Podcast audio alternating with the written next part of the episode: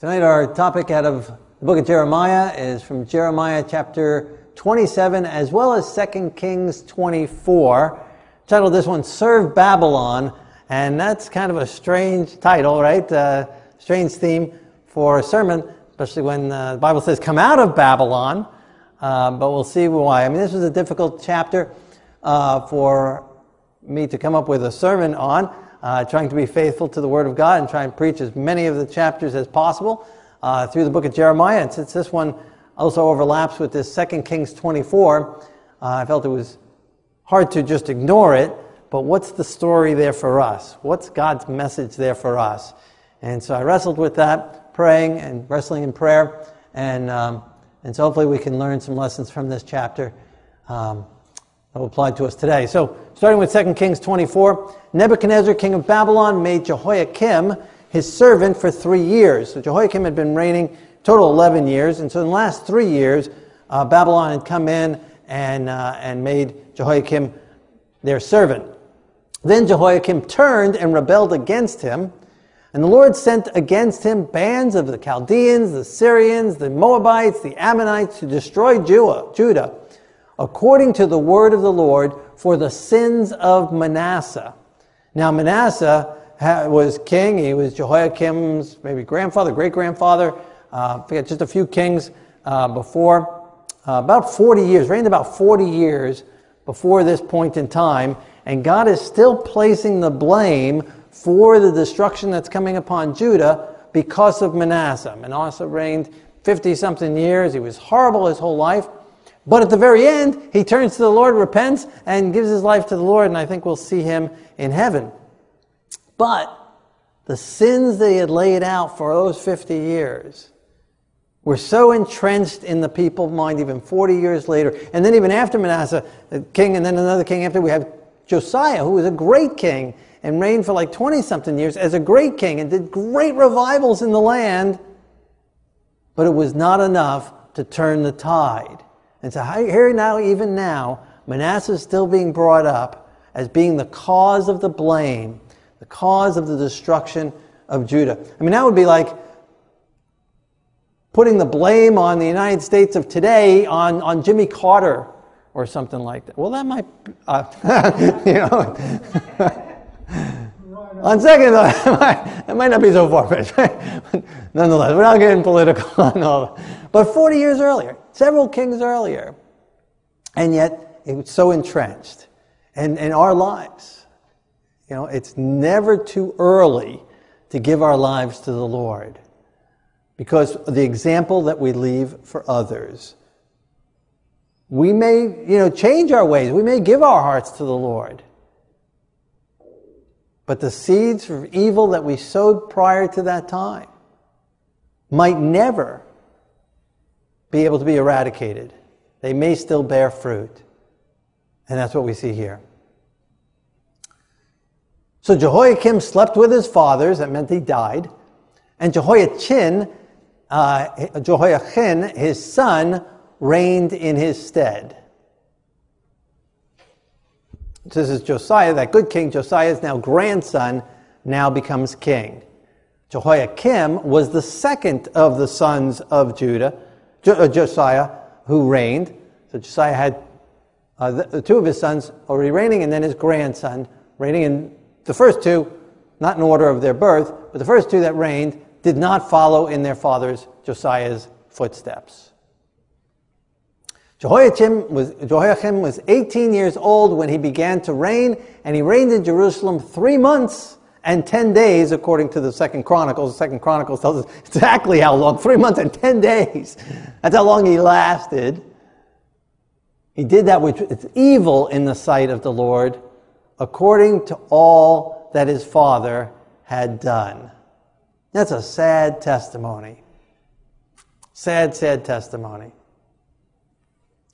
Nebuchadnezzar came against Jerusalem and besieged it. Jehoiachin was king of Judah, went uh, uh, Jehoiakim, king of Judah, went out to, to the king of Babylon, he and his mother and his servants and his princes and his officers, and the king of Babylon took them. So he goes out there pleading on the mercy of Nebuchadnezzar with his whole family, have mercy on us. Nebuchadnezzar says, No problem. He comes and takes him away and he locks him up. Uh, Nebuchadnezzar's son ends up being fairly nice to him and takes him out of prison and lets him eat at the king's table, but he's in there for a long time. And he carried out, Nebuchadnezzar carried out all the treasures of the house of the Lord, verse 13, and of the king's house, and cut in pieces all the vessels of gold which Solomon, king of Israel, had made in the temple of the Lord. So we're about 400 years from Solomon's time at this point. Some of the gold vessels were still there. Many had been sold off and given to Egypt or to the Assyrians in peace deals. And so now the, some of what's remaining, they cut up into pieces and bring to Babylon with them. Nebuchadnezzar carried away all Jerusalem and all the princes and all the mighty men of valor, even 10,000 captives. None remained, save the poorest sort of the people of the land. All the men of might, even 7,000, and craftsmen and smith, a thousand, all that were strong and apt for war. They get taken and dragged to Babylon. And so this might be the time, or maybe the time prior, when, uh, when Daniel, Hananiah, Mishael, and um, Azariah get taken to Babylon as well. Jeremiah and Baruch and some of the others get left there in Jerusalem. The king of Babylon made his father's brother king in his stead, Zedekiah. Zedekiah was 21 years old when he began to reign, and he reigned 11 years in Jerusalem. He did that which was right in the sight, uh, he did that which was evil in the sight of the Lord. So this is now the third son of Josiah because he's uh, Jehoiakim's uncle, his father's brother, right? So it means it's Josiah's son. So Josiah, good king, reigns as a good king, 20 something years, great revivals in the land. Three of his sons become king, one of his grandsons become king. None of them follow in his footsteps. That's a sad testimony. That's very sad. Sad for them and sad for Judah. Because the revival that he started could have been continued by his sons, and all of history might have been different. Maybe you've had children, maybe even three children, maybe even more than three children. And you've raised them right, you've worked reforms in your life, you've worked reforms in your home, got rid of idols, got rid of things that weren't from heaven, brought in godliness, taught the way of the Lord, and still they departed and didn't follow God. Well, unfortunately, in that situation, we're in good company such as Josiah. Even Adam and Eve had problems with Cain. God had some problems with Adam and Eve as well.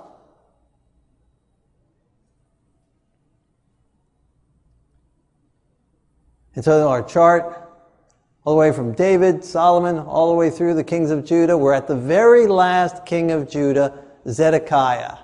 So we've covered this whole history, this whole time period as well as the Psalms and the Proverbs and the prophets that have correlated in the kings of Israel in the north through this time. We're up to the last king in our series on the kings of Israel and Judah, the king Zedekiah. So, chapter 27, Jeremiah 27. In the beginning of the reign of Zedekiah, the son of Josiah, king of Judah, the word of the Lord came to Jeremiah. Make bonds and yokes and put them on your neck and send them to the kings of Edom, Moab, Tyre, Ammon, and Sidon by messengers who come to Jerusalem to Zedekiah, king of Judah. So God's sending a message not only through Jeremiah to these other kings at the beginning of Zedekiah's reign, but to all these other nations, he wants to send his message. Which tells us right from the beginning that God's love and God's message of truth has never been just for the Jewish people. God's always been sending out messages to the other nations. And we can look and we can say, oh, Israel, you know, did bad and Judah did bad. But these other nations that had been receiving these type of messages from Jeremiah and other prophets prior to this, they never come around at this point as kings and as kingdoms. But God kept on sending them messages as well. God's love has always been for all people. God's desire, God's plan was to use Israel to be a light to all the nations of the world.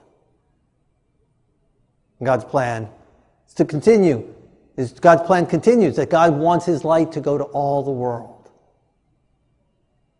And so send, so he does this kind of parabolic uh, analogy. It puts this yokes on him and then bonds and then gives it to these messengers who come, no doubt, to Zedekiah as the new king to welcome him as new king and to um, congratulate him and, and to try and either influence or one way or another some kind of business deals or whatever. So they're coming from all these nations to Jerusalem. And so God sends a message from them. And we're unique in this area. We're very fortunate in this area. We got a lot of tourism in this area. God can use us in just ministering to the people around us and taking the message to the world as they come in contact with us. God is allowing people from other nations to move into this country. It's a wonderful opportunity. You know, politically, well, that's a whole other story, but it's a wonderful opportunity for God's people to reach these people some from nations where we can't go. And they still have contacts there that they can reach. So God brings these kings of these different nations to Jerusalem to Zedekiah. And God has Jeremiah waiting there. Are we there? Are we looking for the kings of Ammon and Edom and Moab and Tyre and Sidon to walk across our path? Are we making ourselves available? Are we on the lookout for them? That's why we're using the Shalom Adventure uh, you know, magazine with the, with the sermons and with all the articles and to, to reach even beyond this area. Command them to say to their masters, Thus says the Lord of hosts, the God of Israel, thus you shall say to, their ma- to your masters, I have made the earth, the man and the beast that are on the ground by my great power and by my outstretched arm. I have given it to whom it seems proper to me. So God claims to be creator and ruler because of his creation over all, of all mankind. And that's a great message right there. That God is the creator. That God made everything. He made man. He made the earth. He made the beast by his outstretched arm, by his power. And he gives it to whom he seems proper to give it.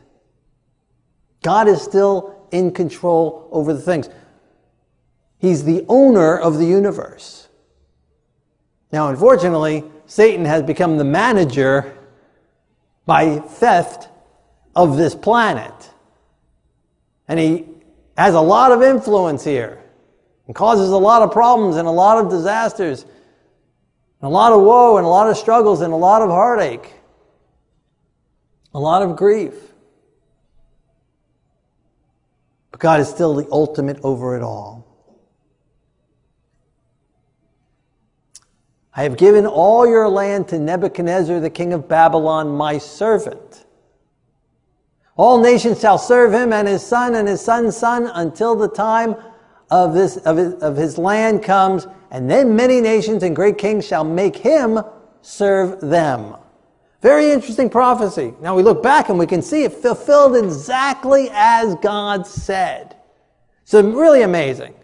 The Bible's amazing, filled with these prophecies very bold prophecies that are fulfilled to the minutiae of it.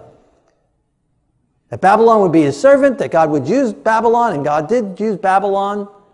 Judah does get taken captive all the way. These other nations listed all get taken captive.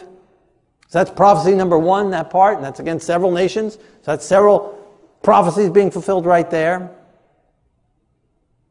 Babylon, Nebuchadnezzar does surrender to the Lord and becomes his servant not as his tool only, but as a believing child of God. And Babylon reigns through Nebuchadnezzar, through his son, and then through his grandson, his son's son. And then after that, Medo Persia comes in during Belteshazzar. So exactly as it says. It doesn't say for generations, it doesn't say, it says son and son's son. And then many nations and great kings shall make him serve them. Babylon would be taken over. And it is taken over by Medo Persia, two nation nation right there in and of itself. And it's taken over. And then Babylon becomes servant to Medo Persia and other areas that it gets broken up into. So, exactly as God prophesied, so it comes to pass. So it's interesting, he's telling Jeremiah, go tell these other kings to serve Babylon.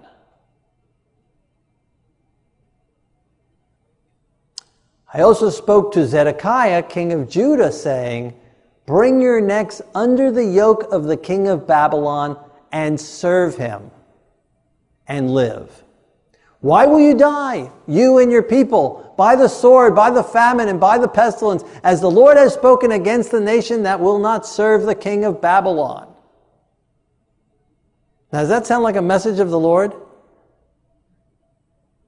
If you were to read this prophecy, and a prophet, prophecy of one of the other prophets in Jerusalem at that time, that are telling Zedekiah, God is on our side. We're God's people. We're the chosen people. God has called us. God has said that He will have a, to the blessings to Abraham and Isaac and Jacob, that the blessings that have been promised to David and his prosperity, that we will have a king on the throne until the Messiah comes.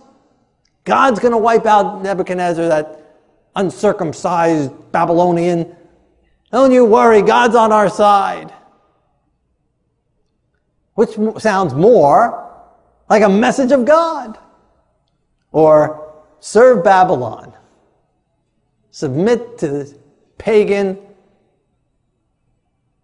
heathen, cruel king. Which sounds more like a message from God. I mean, I think that helps to put in perspective of why it was hard for Zedekiah and these others to believe Jeremiah. It doesn't sound like a godly message. But even though God is the ruler over the universe, we're stuck on this planet. And this planet is ruled. Satan is the prince of this earth. Satan roams to and fro throughout this earth, seeming, seeing whom he may devour. And even when God has his righteous servants, we're still fair game for Satan to harass with sickness and woe and death and destruction and loss, as we have in the account of Job. Losing all his property, losing all his possessions, his buildings collapsing, children dying, getting plagued with boils and problems. We're still on this earth. We're not in heaven yet. And while we're here, sometimes we have to serve the king of Babylon. Maybe your boss is the king of Babylon. And sometimes we have to submit to things that we wouldn't naturally do. Now, there is a line, there is a red line that we cannot allow our boss or our landlord or our parents or our spouse or anyone else in our lives to allow us to cross God's word, His commandments. Right? So if the boss asks you to lie or to steal or to break the Sabbath or kill or whatever, there are some red lines that we say no to. But if he asks you to sweep the floor and you've got a doctorate degree, you know, or whatever, and that's not in my job description, yeah, but I'm asking you to sweep the floor. Sometimes we have to serve Babylon, right? Landlord might ask you to cut the grass more often than you think needs to be. Or some other thing. And there's times where we need to just serve where we are. This country, United States, and this accounts for all the other countries of the world, Israel included, are not directly under God's domain. God is not king of any of the nations of the earth today. And sometimes we have to serve Babylon. Sometimes we have to pay taxes maybe more than we think just. Maybe those funds are not used as we think they should be. Maybe we have to get certain licenses for certain things. Sometimes we have to serve Babylon because that's where we're at in this world. This country, I believe, is much better than many of the other countries in the world, if not all other countries in the world. But still, it's Babylon to a great degree and becoming more and more so all the time. Now, yes, Revelation says, flee Babylon. And we need to flee Babylon. It's kind of that, you know, saying, live in the world but be not of the world. Right? We live here. You can't just go and be a hermit in a cave somewhere and think we're serving God. We need to mingle, we need to intermingle, we need to be a shining light to those around us. But don't get caught up in the confusion don't get dragged down by the sins of this nation and of the world and of those around us. Don't let them rub off on us, but let God's glory shine forth and be a blessing to them. And so, yes, even Daniel and Hananiah, Mishael and Azariah, and Ezra and others got taken and physically went to Babylon. And others as well, many others as well. And some served Babylon willingly, and not only in obedience, but in heart and spirit and soul and mind. They just bought into the culture and the life of it, worshiped their idols, and served Babylon all the way. But then we have other shining examples like Daniel and the others I mentioned, who lived in Babylon, served Babylon.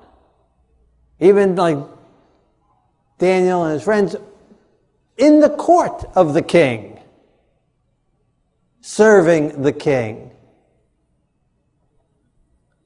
But we're not in heart and soul a part of Babylon. Daniel had his red lines and he was willing to die for it. I'm not going to eat that pig. I'm not going to eat that stuff. That's my red line. You can kill me. I don't care. Now, he didn't say it that way. He was very tactful. but he had his biblical standard that he held to. You can't tell me not to pray. I, have got to pray. It's my lifeline. Throw me in the lion's den if you want. I'm going to pray. Going to worship God and only God. So there are some red lines. But we see in the life of Daniel and others like him a way to serve God while still living in Babylon. And still even serving Babylon in certain ways. That's the balance. You know, there's some groups that, that refuse to pledge allegiance to the flag of the United States of America. I have no problem with that. Pledging allegiance to the, to the United States, and allegiance to it. Not as first. God pledged allegiance to God first, but I pledge allegiance to other things as well. I pledge allegiance to my wife, pledge allegiance to raise the children, pledge allegiance to the congregation, pledge allegiance to the country I was born and am a citizen of. Doesn't mean I have to partake in the sins of everyone in this nation. That balance between the two. So while, while Jeremiah's prophecies here were no doubt strange to the people then, and maybe strange to us today, There is a time we need to know when God is calling us to stand strong like a Hezekiah and not yield. And other times when we do the biddings because of the surroundings around us. We need to be in tune with God to know when is the right time. Do not listen to the words of the prophets who say, You shall not serve the king of Babylon, for they prophesy a lie to you.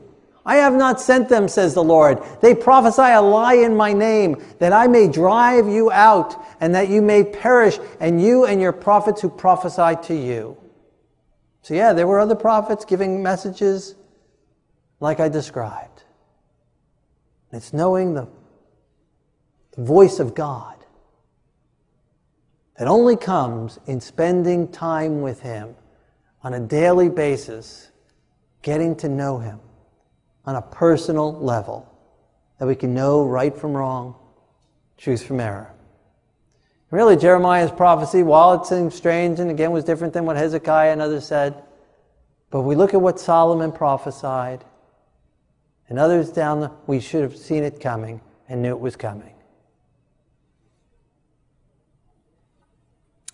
I said to the Kohanim and to all the people, the Lord says, Do not listen to the words of those prophets who say, The vessels of the Lord's house will shortly be brought back from Babylon.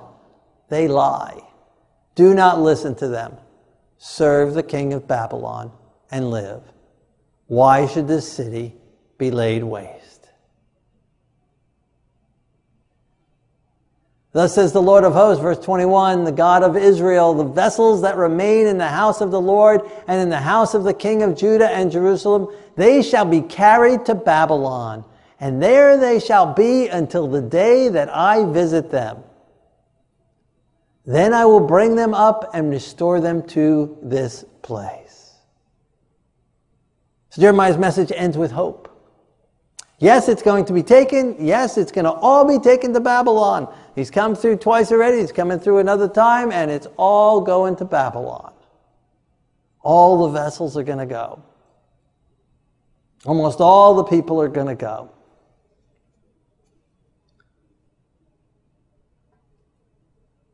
And so go willingly, pay your taxes cheerfully, serve the country, show up when the boss tells you to, again, as long as it doesn't break one of God's commandments. Do what they tell you to. Again, as long as it doesn't break one of God's commandments. Do it cheerfully as unto the Lord, serving God and serving those that He's placed in our lives. But then I will bring them up and restore them to this place. Our life here is just temporary. We're passing through. We're just foreigners in this world. We're just sojourners here. We're just stopping for a pause on our way to heaven. God will take us there. God will bring us to his new Jerusalem. God will restore us to the Garden of Eden once again. It's what he did for 70 years after the captivity, 70 years after Jerusalem was destroyed. God brought us back. The temple was rebuilt, and the items were restored, and the temple services went on again, pointing forward to the Messiah, the Lamb of God, who is the ultimate temple, who is the ultimate one. Even Yeshua himself came to this earth and dwelt here on this earth, submitted himself to the ways of Babylon, which that time they were doing many ways. Submitted to his parents, submitted to many things. Lived here, but did not let it become him. And he also was restored to the place where he came from. He also was brought back to his father's throne. He was placed at the right hand of the Father once again, and reigning in power and in might. So God has allowed this earth to be taken over by Satan. He could have stopped it, but he didn't. He knew better. We're passing through. God will bring us back to that Garden of Eden state once again. But in the meantime, here and now, serve the Lord fully and completely and alone, Him alone. And sometimes God tells us to serve those around us as well for a time until the time of restoration comes. Keep our eyes focused on the hope before us, on the goal before us, on His salvation that He has paid for us. Come out of Babylon in heart and mind. Don't let sin enter any way, shape, or form. Be pure in mind and heart, all the way through and through. But as we serve the Lord, serve those that He has placed us among. So maybe there's a message for us there today that'll be helpful in your life. That'll be helpful in my life. As we continue on in this world, this dark, ugly, dirty planet, keeping our eyes focused on the light, moving forward by God's grace and God's strength. And may we surrender all to Him. So, as we prepare to pray, if there's any Babylon still in our hearts and mind, any areas of this world, any longing like Lot's wife, looking back at Sodom and Gomorrah, not wanting to fully leave it, any area that we are attached to the confusion of this world, in doctrine or in heart or in spirit or in action, we're still living for this world and the things of this world. And we're cooperating with sin and evil in any way, shape, or form. And we pray, let us surrender that and come out of Babylon and flee Babylon and run from Babylon in that way, in that sense, and flee into God's arms, accepting the Messiah's sacrifice for the forgiveness and the cleansing and the deliverance and accepting His Holy Spirit to fill us with His power and His glory to live pure and holy lives, just as Yeshua did here on this earth. So, if that applies to you when we pray, ask God to work that in your life. Maybe in your work situation or in your life situation, maybe in your co op or in your subdivision or in your home or some way, shape, or form, God has placed you under some other authority in our nation, in our city. And some things you might not agree with. Some things might be totally off. Some things might be wrong, but not sin. And yet, for a time, God has called us to cooperate with the powers that be. Maybe that applies to some area in your life. As we work together and walk together with humanity. And may God make us like a Daniel and be a blessing and turn even Nebuchadnezzar's to the Lord. May God, through our lives, like a Joseph, through our godly lives in the midst of Egypt, in the midst of Babylon, in the midst of this world, make us a blessing by showing godly meekness and boldness, humbleness, and strength, all mixed together in serving the Lord. So maybe there's some area of your life that God's showing you that He's calling you to submit to. When we pray, you can ask God to do that in your life. And maybe there's someone God's calling you to witness to.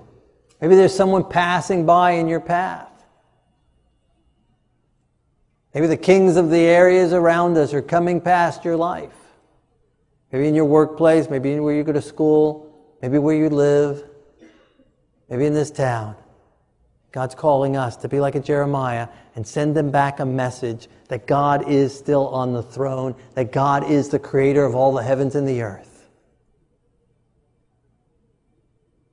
And if that's where you're at in your life tonight, ask God to give you the boldness and the words and the, and the tact to say and to do and to give the right thing to these people.